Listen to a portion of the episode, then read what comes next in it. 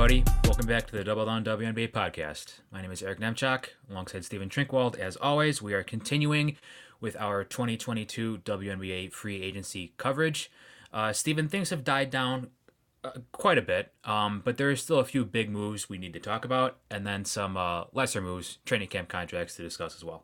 Yeah, training camp contracts not as uh, maybe exciting on the surface, but definitely some players that I think can make a real difference for their teams here. But let's start with uh, your Chicago Sky and a couple of reported agreements that we do not quite have the full terms of yet.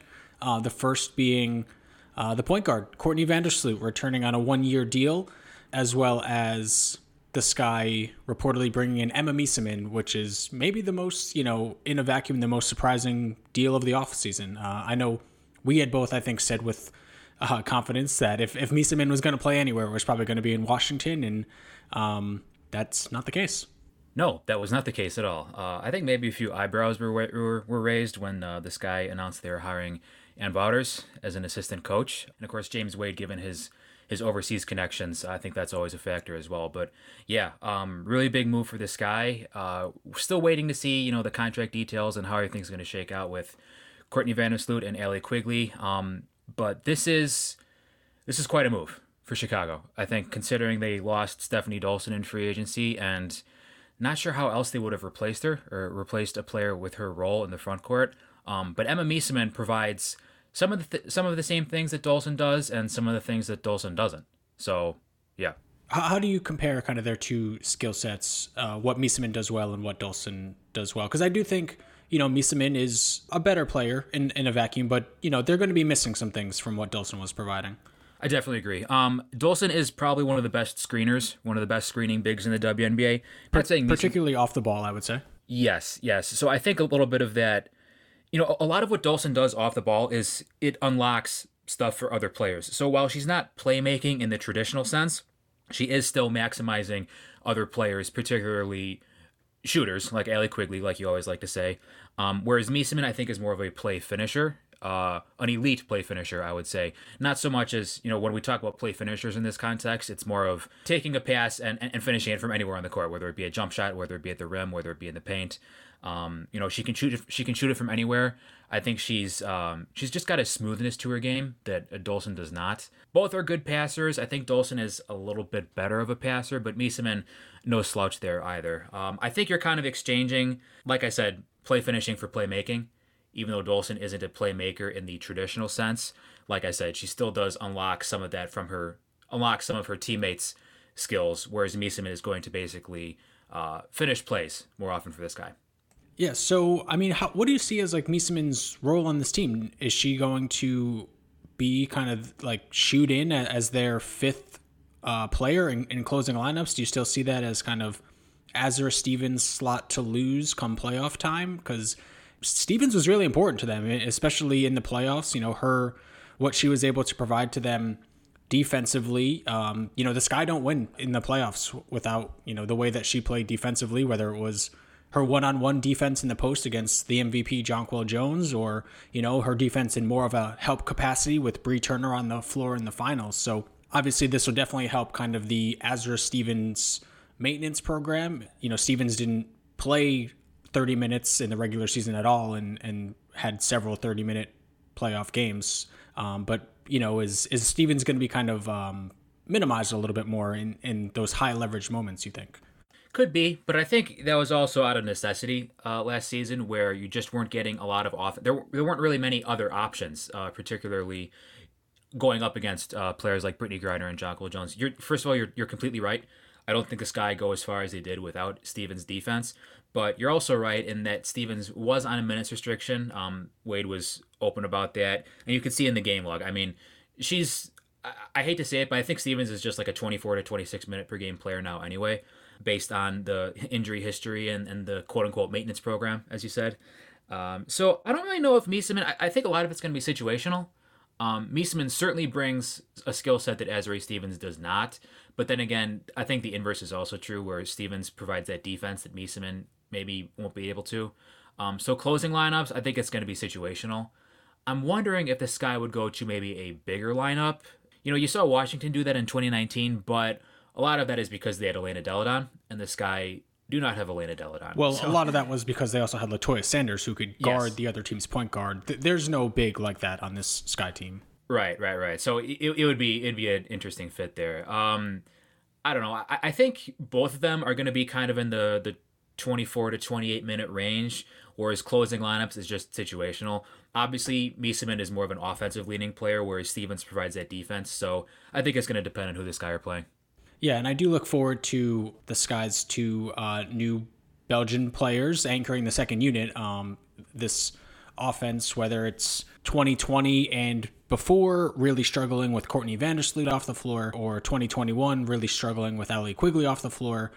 You know, there are now kind of lineup compositions. Uh, you know, we're still not really sure what the wing will look like necessarily, but uh, the path to like workable offense in the second units should not be as difficult as in years past. They, they should be pretty good, actually. particularly because there's going to be so much shooting out there. Um, maybe you know, maybe if Vandersloot's not on the floor or and Parker's not on the floor, of course we both hated when uh, the Sky did that last season. Um, there's just there just wasn't much driving an efficient offense.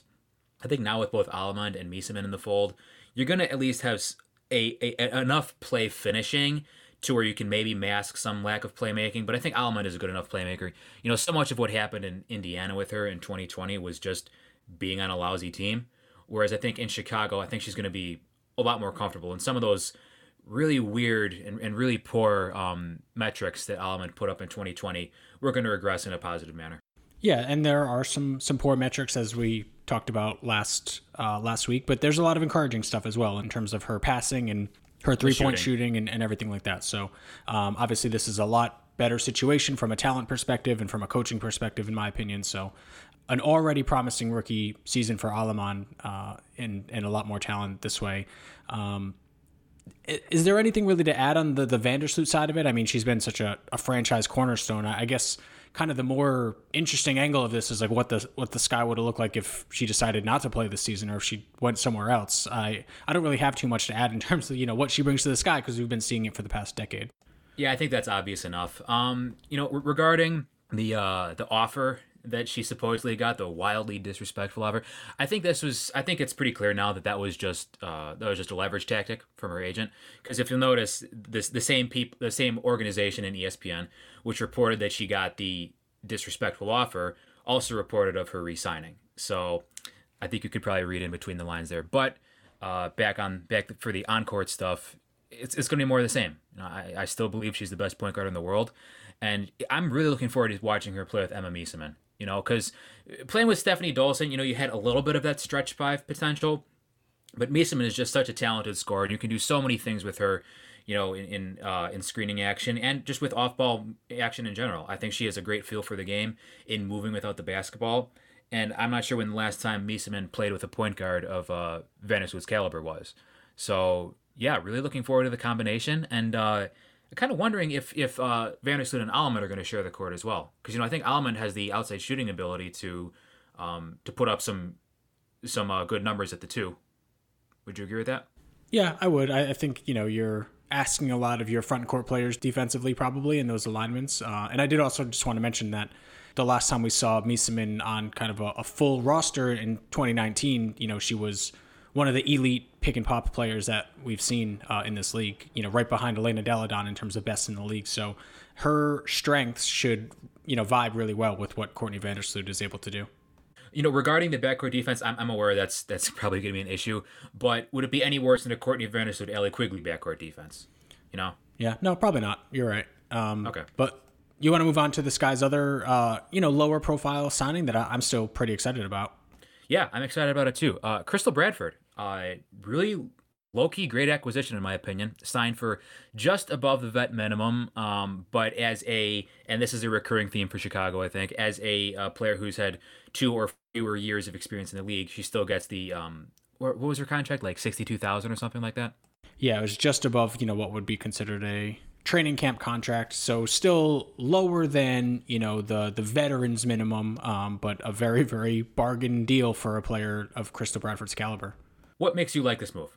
her versatility is definitely one thing. You know, we saw her play multiple positions for the Dream. I think that she for the Dream last year excelled a little bit more as a four than a three. But with everything that the Sky have, I think her playing small forward and the Sky's real lack of depth at you know the kind of backup wing positions at this point.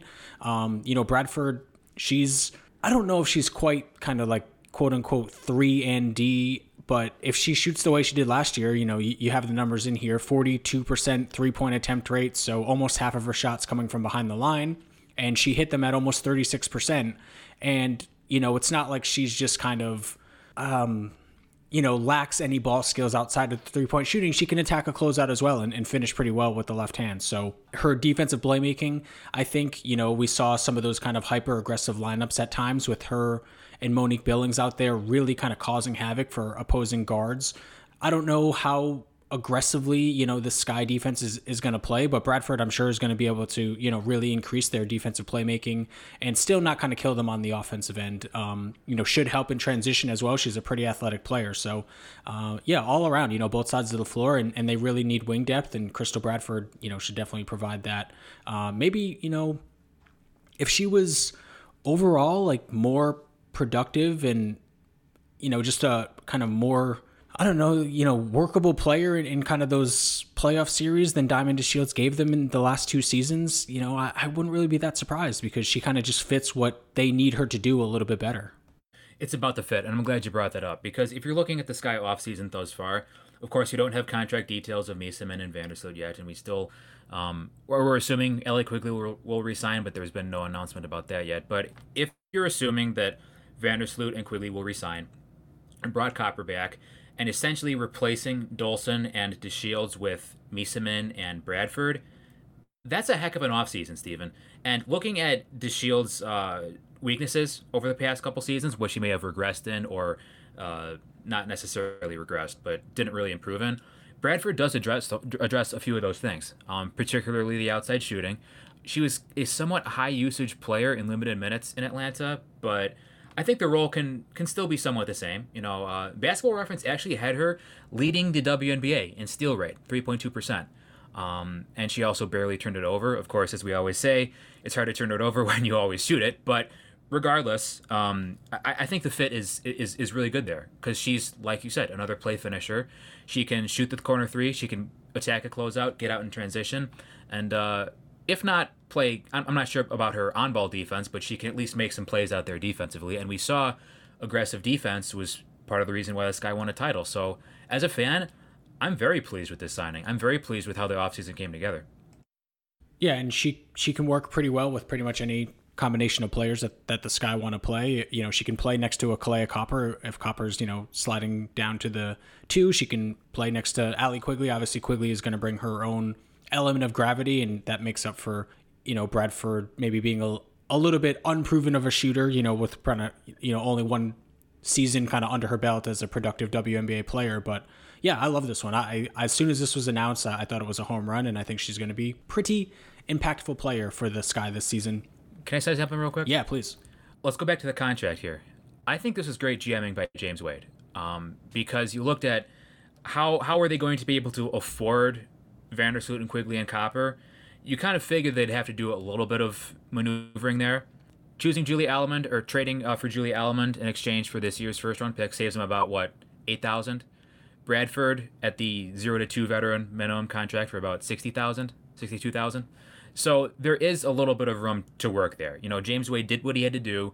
Um, say, okay, you know, we, we can't offer you eh, we can't offer you the whole thing. Like we can't offer you the entire world, Vandersloot, even though you might deserve it. Um, but they did what they had to do. They got productive players who you know aren't just aren't just sitting at the bench for the sake of, of, of eating up a cheap contract spot. You know, I'm really excited about this. I think the Sky are going to shoot a lot of threes this season.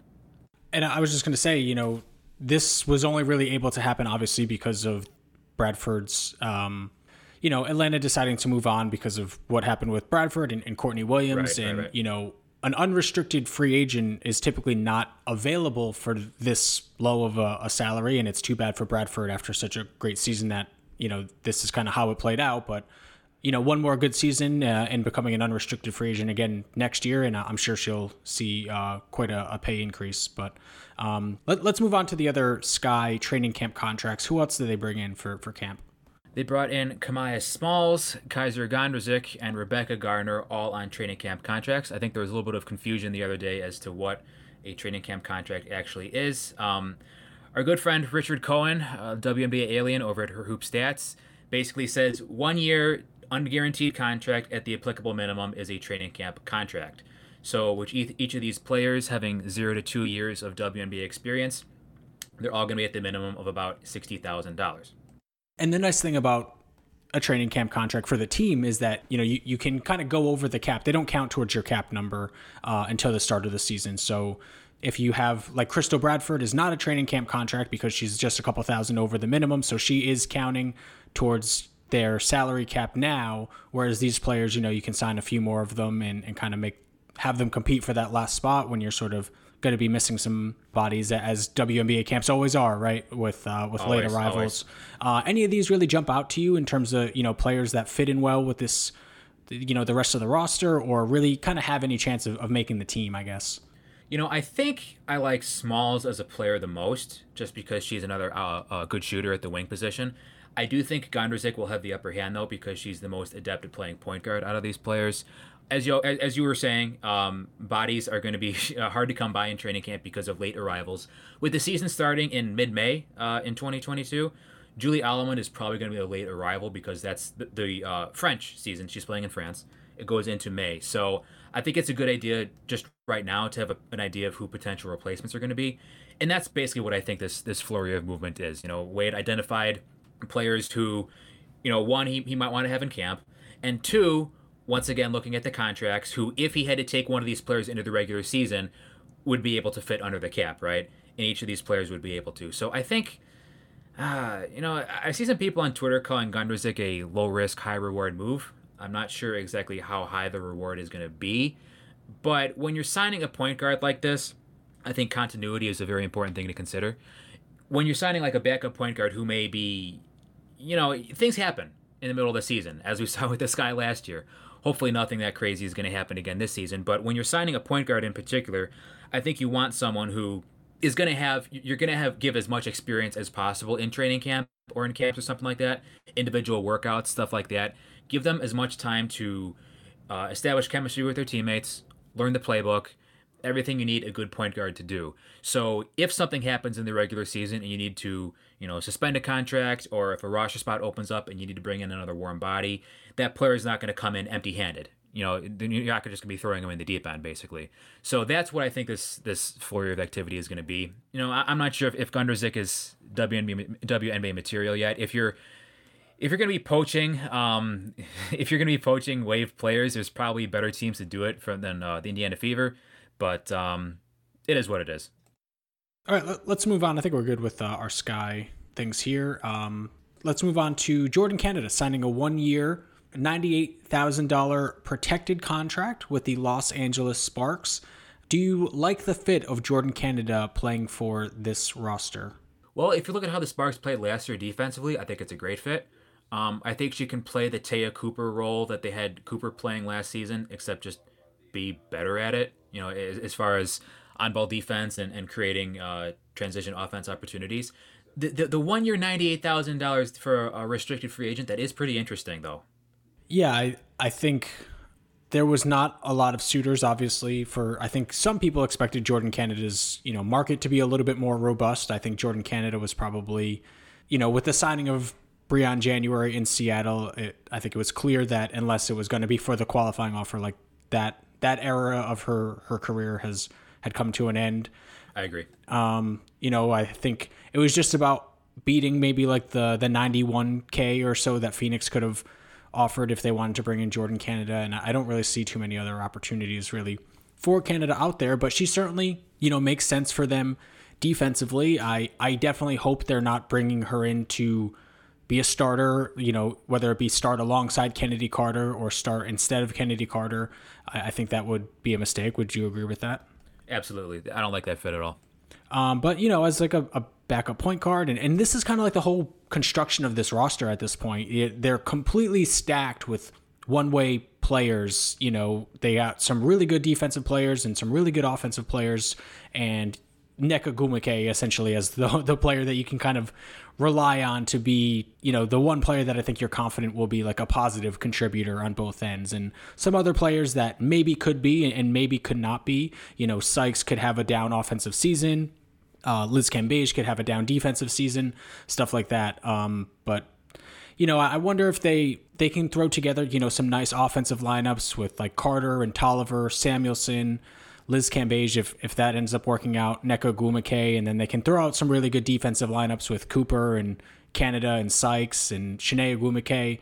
I mean, do you, I guess, do you see this signing as meaning, you know, maybe Te'a Cooper's not going to make the team this year? That's a good question.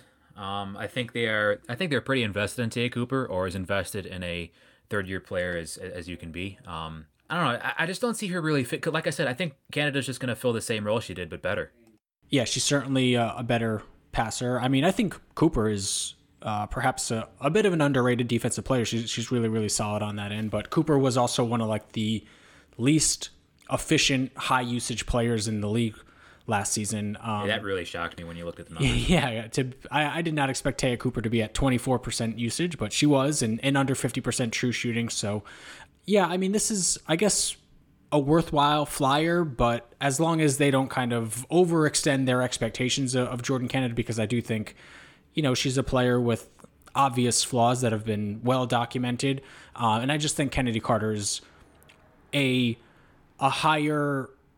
You know, you talk about high high reward lottery tickets with Kaiser Gondrezick, like that's what they're hoping for with Kennedy Carter, and I certainly right, think right, right. the upside there is a lot higher than you'll get with Jordin Canada definitely agreed with that. Um, Canada, she, I mean, she is what she is. She's a, a player with very, uh, very obvious strengths, very obvious weaknesses, and has been for for several years. You know, we haven't seen much change on on either front. Um, now, you had you you did have a question here about uh, who on this team could be positive contributors on both ends of the floor uh, besides Nneka Ogwumike.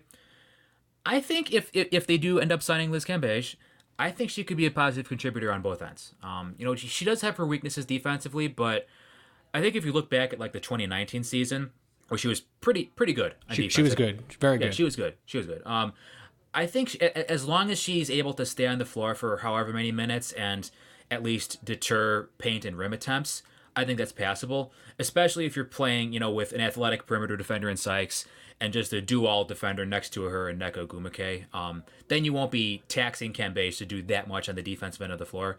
And we already know she's a total beast on offense. So um, but besides that, not seeing many. Yeah, I agree with you. Uh, I agree with me, I guess. Uh, and, and Cambage could, you know, I, I like some seasons of, of Cambage defensively, but like if Liz Cambage had a season where she was not a positive contributor defensively, like that wouldn't surprise you either, right? Right, right, right.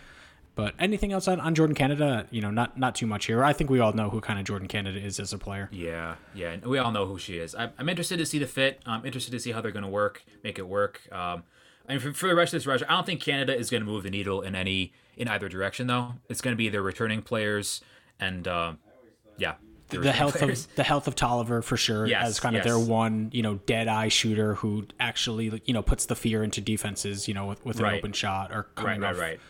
And and Toliver you know is a good fit next to Carter and a good fit next to Canada. You can at least say so. As a three guard lineup, I think you could do you could do worse. Yeah, you could do worse for sure. Let's move on to Minnesota, where uh, Clarendon uh, agreed to a one year deal with the Minnesota Lynx, $90,000 unprotected. You know, for me, this, this was a shockingly low deal. I know, you know, Minnesota has a lot to kind of uh, figure out and, and wiggle around with their cap space, but I mean, we just talked about Jordin Canada making $98,000 and Layshia Clarendon making 90000 Like, Layshia Clarendon is better than a lot of players, I'll say, that, that received more money and a protected contract in this offseason. Yeah, and, and last season I think was um, a very good example of what a good point guard can can do for a team. Can how how a good point guard can elevate everyone else on the team. You know, you don't really think of Clarendon as as a typical um, high usage, you know, high distribution like high distribution player, but I mean the Lynx are obviously clearly much much better uh, after acquiring Layshia Clarendon than before, and um, I agree with you. I mean, I think they earned, uh, they would have earned more money elsewhere, but you know, you, you, saw what he posted on social media. Like they, they loved the experience in Minnesota last season. They're very clearly um, free to do what they excelled at particularly on the offensive end. Um, Cheryl Reeve obviously made it clear that she wanted Layshia Clarendon back in a Lynx uniform, and um, they made it work. Yeah, and I'm glad because I think this team probably would have been screwed without Layshia Clarendon, quite Yeah, frankly. yeah, yeah. Um, but Clarendon had a great year. You know, 53% two point shooting on 11 twos per 36 minutes for a guard. Like, that is extremely impressive. Like, not a lot of guards are going to put, put up that type of number. And you know what? Uh, you're probably right. Maybe he was just willing to take less with the addition of Angel McCoughtry and all the things that this team kind of has to, to figure out, you know, from a, a cap space perspective. So, you know, good on on Layshia for finding a, a team that they're comfortable with and, and good for the Lynx for being able to, to bring back their point guard because, you know, Layshia Clarendon, as has been well documented, was a huge reason this team turned it around last season after just a dreadful start to the season. So we can move on with uh, the Lynx here with Rachel Banham signing a one year uh, training camp contract. Um, and, you know, now this team is, is almost certainly going to carry 11 players. And if Collier is going to play, you know, you are pretty much choosing between three of Rachel Banham, Bridget Carlton, Crystal Dangerfield, Rennia Davis, Jessica Shepard, and then two pretty good picks, like the number eight pick and the first pick in the second round. So a lot of accomplished players that have, you know, been in this system for a few years now are, you know, probably not going to make this roster or I I mean, we named five players for three spots and then two picks. So even if, you know, both of those picks are, are draft and stash, someone is uh, you know, probably not making this team. Yeah, who who would you rather have on Minnesota? Because I you look at some of these players and you know Shepard is on the cheaper contract, but I think Carlton is a better player. In fact, I'm I'm I'm very sure that Carlton is a better player. Uh, I'm not exactly like I would if I was a Lynx fan, I'd like to have another shooter in the backcourt, but Banham, I you know she just hasn't been able to stay on the floor um, unless absolutely needed. Dangerfield, I think she clearly fell out of favor with Reeve last season, which is part of what what made Clarendon uh, so indispensable. But I think just as another ball handler, like you saw what happened with the Lynx last season when they couldn't put a, a natural point guard out there on the floor. I don't think that's that's something that Cheryl Reeve is going to want to do again, um, if if she can avoid it. Uh, but then regarding the picks, th- this is why I brought up the, the Natalie Achonwa contract last time. Like, is is it possible they they package one of those picks just to get rid of Natalie Achonwa's contract, or is that moment just passed? I mean, maybe it's it's still out there. Uh, you know, the the opportunities are certainly waning. You know, I think Atlanta is probably the only one that could really make that happen without a coordinating move. You know, maybe Right. they trade one of their seconds for number eight and Natalie Achonwa and, and you know, maybe Kia Vaughn gets released or, or something like that. Um, you know, if I was Atlanta, I would be very interested in, in doing that. And if I was Minnesota, I, I probably would as well, honestly, you know, depending on what you think of the number eight pick, but then you're also still going to have 13 and another second round, you know, second round lottery, you know, the, one of the top four in the second round picks there. So, um, in terms of the actual construction of the roster, you know, Carlton for me is is kind of a must. Banham, amazingly enough, had the the best on off numbers on the team last year, but I, that's weird. I do think there's you know probably a little bit of noise there. Uh, but you know there was you know that game against the Liberty that Banham you know had you know kind of won for them uh, down the stretch or not down the stretch, but kind of uh, I guess in the middle of the second half uh, just absolutely cooking Rebecca Allen, you know, possession after possession, and and you know made it uh, an an easy win for Minnesota. But I, you know, obviously Rennia Davis, it's tough there. If you can kind of figure something out with the number eight pick, whether it be trading it or, or a player you feel comfortable stashing, you know, I, I think I would have to go with Carlton, Dangerfield, and Davis. It, it's so hard to kind of, you know, release a first round pick after they get injured their rookie season and then having never played play, a game yeah. for you. You know what I mean? Yeah, that would that would be uh, poor optics. Um, but I mean, I think if it's something they have to do, then it's it is something they have to do. I, I think it's it's been clear for the Lynx this this season, this offseason, that they're going for it. I mean, you could say that about a few teams, of course, but um, the Lynx have not been uh, shy about basically setting those assets on fire in the past. And this being Sylvia Fowles' last go around, eh, I don't Well, know. You know, well, Eric, let me ask you a question. They they drafted Davis number seven last year. Do you think the number eight pick this year will be a player you like better than Rennia Davis? That's a good question.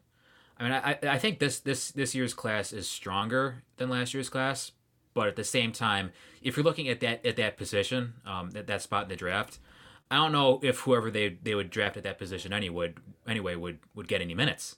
Well, Davis was. I mean, this draft is allegedly better, but you know, Davis was considered almost a lock to be a lottery pick That's true. before. You know, it's not like the typical number seven pick. People were pretty excited about Davis relative to you know where she was drafted. I think.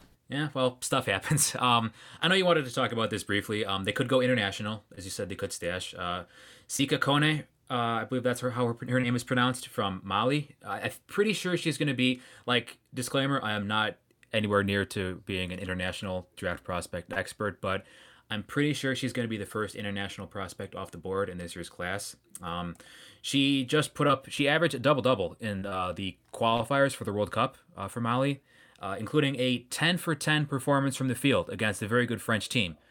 Granted, French well, was lacking both Iliana Rupert and Sandrine Gruda in the front court, but um, if you talk about a player who, you know, a a young, she's 19 years old. Um, she's going to turn 20 in July, I believe. Um, she is a very good uh, draft and stash candidate, and I think she absolutely does have a WNBA uh, body and a WNBA motor. Um, so I wouldn't be surprised if the Lynx stash uh, stash someone like Kone, but we'll see what happens. Um, it is definitely a situation in which it almost seems like they have too many assets. I don't know if you can ever have too many assets, but uh, the salary crunch is getting real here. Let's move on to uh, just a couple teams left before we wrap up. We can go to the Indiana Fever um, and just a couple training camp signings. They they signed Alaina Coates and Victoria Vivians uh, to training camp contracts, and then they were awarded Jazmine Jones off waivers. Uh, let, let's start with Jones. What do you think about Jones's fit on this team? And I guess you know the uh, the positional battle with her and Lindsay Allen. It seems like probably unlikely that both of those players would make the roster next year. That's an interesting question because I feel like both their games are vastly different, at least in terms of overall impact. Um, Lindsay Allen is about as steady as they come, but maybe not a very high ceiling player. She's she's a game manager, you know, and that's that's no uh, that that's not a diss on Lindsay Allen or anything like that. But then when you look at Jazmine Jones, total agent of chaos. You know, she can she can do a lot of good things for you. She's a dynamic player, um, but she can also she is also prone to making um, making some mistakes on the court on both ends. So I think you know when you look at Jones, the Liberty. I don't want to put too much into this, but the Liberty really likes her off-court impact. You know, she's obviously a very energetic player and a high-energy person. And when you look at Indiana, I mean, what is going on there? You need something to sell. You need something to sell uh, to help create a culture, build a culture, and something to sell to fans. Um, and I think Jazmine Jones is a player who can get fans excited, you know, for better or for worse. So I, again, I don't know how much you want to put into that, but I think I would choose Jones. I'm not sure if you would agree or disagree on that. I mean, let's if we're being honest, neither player is, is moving the needle significantly for Indiana. But if you're talking about like a fourth or a fifth guard, I think I would rather have Jazmine Jones. Yeah, that's a good point that you make in terms of the just kind of something to kind of excite a fan base that understandably should be pretty frustrated uh, with their their team. You know, it's not just a fan base, Steven. You know, it, again, I don't think culture can be. I mean, I don't. Again, I want to put too much into it, but if we're looking at this offseason, nobody wanted to go to Indiana. Very understandably, it's just it's just a barren wasteland there. So you got to establish. You got to walk before you can run. And if you're trying to establish a winning culture there, you got to have good culture players. I mean, you know, as for as much as we like to look at, you know, just the stats and everything on this podcast, I don't think you could just di- discount the the off court impact. Yeah, no, that's a great point. And Jones is definitely an energy presence on the bench. You know, even when she's not in the game, you know, she I feels like she hardly ever sits down. You know, she's always Yeah, waving a yeah. towel and clapping, and um, you know, she she's someone that feels like she's engaged even when she's not on the floor, and and that's not the case with everyone, uh, especially when you're someone whose minutes can be up and down. Uh, it's very easy to kind of check out when you are. You know, maybe not getting the the burn that you think you should get uh, on. You want to have you want to be Jas you want to be a teammate of Jazmine Jones, and you want to have you want to have a player like that if you're on a lousy team, because you know I mean negative vibes can spread very very easily if you're on a team that is consistently struggling like Indiana. Yeah, well put. Uh, in terms of Vivians and Coates, you know, I think Vivians is probably a pretty good bet to make this team. Um, Yeah. Still kind of waiting for for that three point shot to come back around, like we saw her rookie season. It's just uh, been a real struggle for for her jump shot since you know injuring her knee and then unfortunately injuring it a second time. Yeah, and that's something I'm afraid just may not go away for her. Uh, I, I really would like to see a healthy Victoria Vivians. I mean, I guess she was healthy last season, but it's hard to you know. Hey, we, we remember the study though about you know knee injuries for WNBA players typically yes. taking two full seasons. So um, you know this is kind of that second year after the the most recent injury. Okay, that's a good point. I totally forgot about that. So um, I don't want to say make or break year for Victoria Vivians, but this is the year where that you will be looking at as is kind of a bounce back season. And what is her on the wing? Like, what's her competition? You know, I mean, if you look at it, Tiffany Mitchell as, as a small ball three, but yeah, I think Vivians has the opportunity to seize a good amount of minutes on this roster. Yeah, I mean, you know, Jazmine Jones is a, a little bit too small to kind of slide in at the three. Um, Mitchell, I think, is not an ideal small forward, but is probably still going to play there a pretty decent amount. Um, you know, maybe I don't know, maybe they play Hartley at the three some with you know the rest. They have a, a lot of kind of guards uh, that are are not quite you know, small forwards, you know, obviously Danielle Robinson is, is a point guard. Kelsey Mitchell, you probably don't want guarding too many threes. Uh, Hartley, Tiffany Mitchell, uh, Vivians, you know, Vivians is probably the one true small forward. Jazmine Jones, uh, as we mentioned. So she's really. You know, go ahead. It, it seems like if I'm the Indiana Fever, I am praying to every single higher power in the universe that the Mystics take NaLyssa Smith at number one. Because like, does this not seem like a perfect spot for Rhyne Howard? Oh, she I mean, yeah, she would get all the time. you know, she she might lead the league in minutes next For, year. Forty minutes a game at small forward instantly. Yeah. Um, I don't think that's going to happen, but maybe. I mean, it feels like it doesn't make too much sense with Myisha Hines Allen signing a, a three-year protected no, deal. But no, no, know, perhaps no. crazier things have, have happened. Um, do you think? Um, what, what, do you think about Coates? Uh, I guess chances to make this roster. I mean, the the front court depth isn't what it was, you know, coming into last season. Uh, I guess that depends on well, what are they going to be doing at the four? Because there's still a problem there. I mean, they brought back Emma Cannon on greater than a training camp contract, so you assume she's going to make the team. But we saw a lot of Lavender McCowan lineups last season. I'm pretty sure you were not a fan of those. Uh, but Coates is another straight five. I mean, you're not going to be playing her at the four alongside McCowan. So, gosh, I, I don't know. I don't know. There, there's there's a lot going on there. Yeah, maybe uh, maybe just extra people to have in camp. Uh, I don't yeah. think Coates has has a great shot to make this team. But let's move on to Phoenix here. Um, they signed Kia Nurse to her qualifying offer as a restricted free agent, so a one year deal for Nurse. I don't know about you. I think I'd be pretty surprised if Kia Nurse was able to play this season. Her, she obviously suffered her very serious knee injury very late into the season, um, unfortunately for for everybody.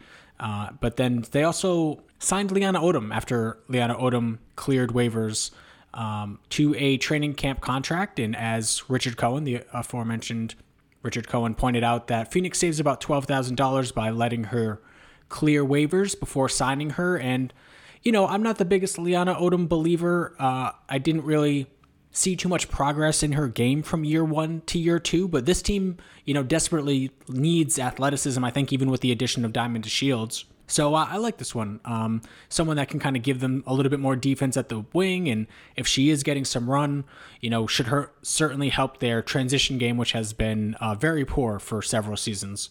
Yeah, that's a good point. Um, if you look at the salary, I mean, just based on the salary alone, you got to think she's going to make the team, right?